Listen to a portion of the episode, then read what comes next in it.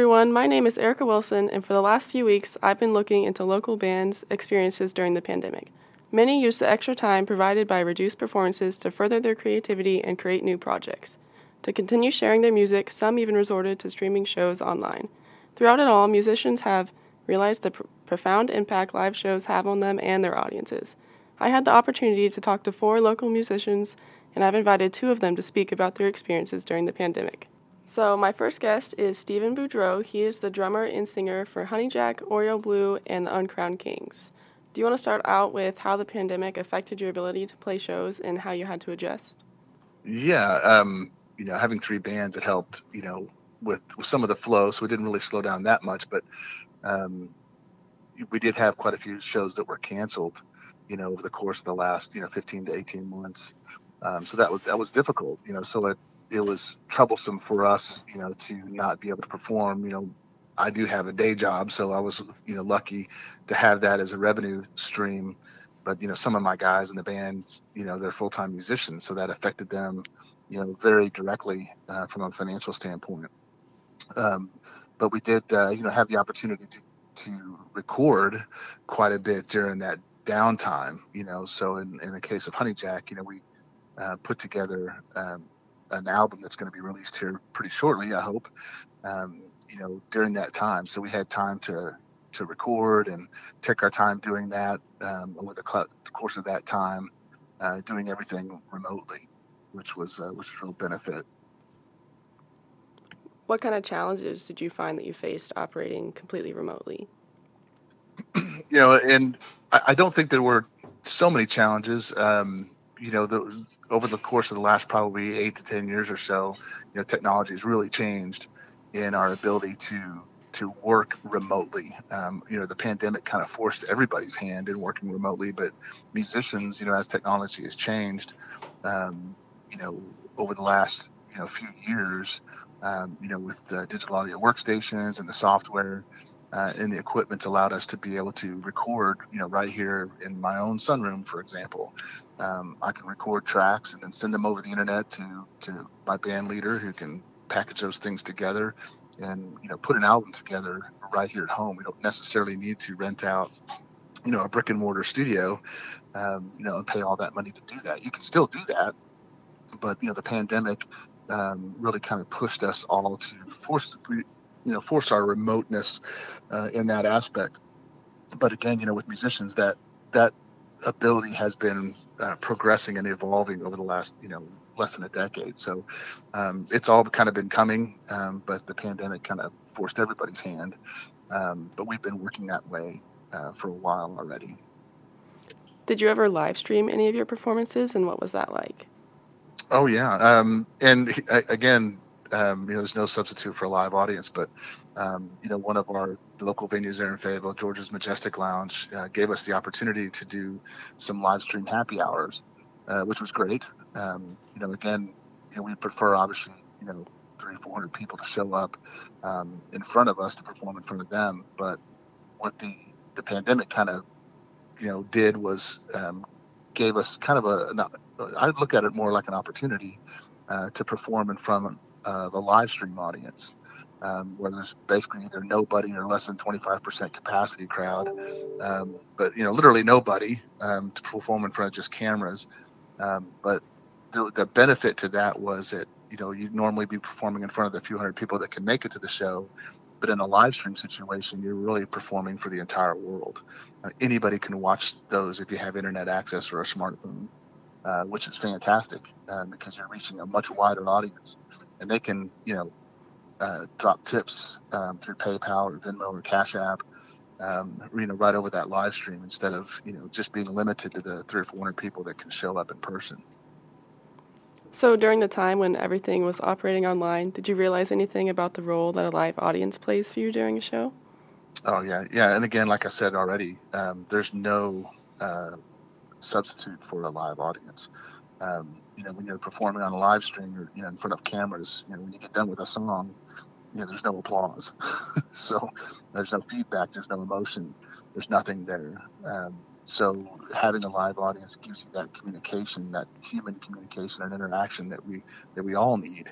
Um, you know, when you get done with a song and people are clapping and crying and laughing, shouting, it's just uh, something that can't be replaced. Um, so we, we definitely missed that part of it. Yeah, so my last question for you is why is live music's return so important for Fayetteville and for the NWA community? Yeah, again, that refers right back to my last question. Uh, Fayetteville, like any other place, you know, Fayetteville's got a reputation as a live music town. Um, you know, it needs live music, um, that interaction, that communication, that music as a universal language, um, to be able to, you know, heal people, to be able to give them that emotional connection that, you know, music as a universal language component that that we all require and need. Um, you know, so you work all week, and you, at the end of the week, you just want to go unwind. You know, there's no better way than to go to a live music venue and see a band and hear music you're familiar with, or hear music you've never heard before, or hear music at all, and have that connection, that interaction, that release. Definitely. That's all the questions that I have for you today. Thank you so much for taking the time to talk with me. Absolutely. So, the next musician I have for us today is Patti Steel, a member of several regional bands like the Trashcan Bandits and Honey Shuffle. Patty, you stepped into performing more solo shows during the pandemic. Do you want to talk a little bit about how that came about? Um, yeah, actually, um, it's kind of funny. I just, uh, you know, we weren't able to play big band shows because of the venues not being available. So um, I had to start finding, you know, other means to to stay alive financially.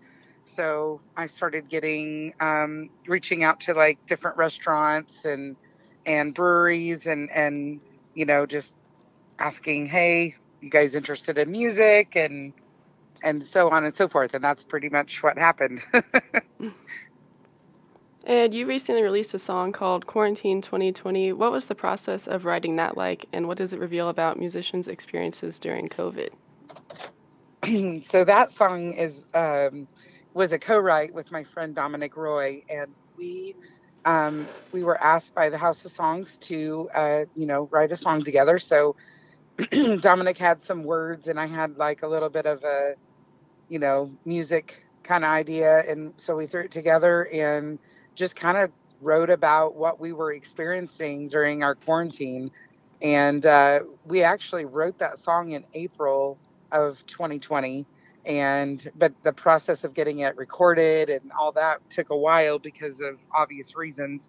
Um, we weren't, you know, allowed to be around each other, and we just wanted to be careful. So it took us a while before we were able to release the song. But the experience was awesome. I mean, I um, I'm still a new songwriter, so learning just you know how he put the lyrics that he put together, and then kind of helped me put mine together, and and it was really a cool process. I really enjoyed it. Yeah. So, what do you think the song reveals about musicians' experiences during COVID? I think it reveals that we were definitely on a on the bottom of the list when it came to, you know, like our our jobs aren't um, maybe they're not appreciated as much as we thought they should be, um, or at least in my opinion. I think that music uh, definitely um, makes a difference in everybody's daily life. And I just wish that more people could really appreciate what goes behind the scenes of being a musician because it's not this glamorous lifestyle. Um, it's actually quite difficult. Um, money is always uh, very, very minimal. Um, we don't do it because we want to make money. We do it because it, it's it's our way of channeling energy that we can't channel otherwise. I mean, it's um, for me. I'm a performer first over uh, like being a songwriter or whatever. I like to perform for people. So when I don't have that, it really put me in a depression, and um, I struggled for many, many, many months trying to find ways to still have the performance aspect and um, and still get that like energized feeling from the audience because when I put things out there, the audience usually re-energizes me so I can keep going. And uh, when you don't have that, it makes it very challenging. Yeah, when shows were limited, did you have to find any alternate ways to make income? Um, I did. I, you know, one of the first things I I did was I I have my master's degree, so I was teaching I offered to teach music lessons, but I'm actually a photographer, so I was teaching photography or um, I started substitute teaching. and then I started getting some music lessons where I give them to, you know, people interested. But then also like doing live shows online. I, I would try to, you know, uh, post me doing little cute music videos. And then I was like, well, maybe I should try to, you know, do a couple of live streams. And I did, and, and it was okay. Um, it was definitely not my preference. I, I am way better at performing in front of people than I am in front of a, a computer. Would you say that your schedule is starting to return now to more what it was like during um, before the pandemic? Actually, I can honestly say that I am playing more than I was before the pandemic. Um, I'm getting offered to play solo, uh, duo. I have a band show where it's going to be uh, musicians backing me. Um, plus, I play in a couple of projects that are still uh, happening. Chucky Wags and the Company of Rags um, is one of the bands I'm uh, still currently playing in. And Honey Shuffle, we do still play a few shows here and there. Um, but then I'm also sitting in with a lot of other musicians, like I always have been, because playing clarinet, spoons, mandolin, and all the million instruments I play, um, I get offered to play with a lot of people, which is great. So I'm really excited about what my future holds. Yeah, what has it been like to be able to return to the stage after a year of isolation? Oh my gosh, it's um, very magical. it is by far where I belong in the world. I I um, never thought I would ever say that when I was young, but definitely um, nowadays it is it's it's almost like uh, for some people their eating schedule. You know like they have to have it. Like i need that interaction with people because that's how i socialize is um, i am able to you know put music out there and then the reaction i get from people is what keep keeps me going i would say yeah, that's all the questions that I had for you. Is there anything else that I might have missed that you wanted to mention? Um, you know, I don't know if um, this is like able to promote the, you know, musician themselves or because I didn't want to really like put out show dates and you know anything because I don't know mm. when it's being released. But um, you know, I've I've kind of upgraded a lot of my personal like music stuff. So pattisteel.com is like uh, my new website and um, I've really got a lot of things going on. Plus, I've got all my show dates on there in every project that I play in. Mm-hmm. So, if you know, if we can promote that, I guess that would be the most help that of anything. And then just letting people know that I'm on social media. But other than that, no.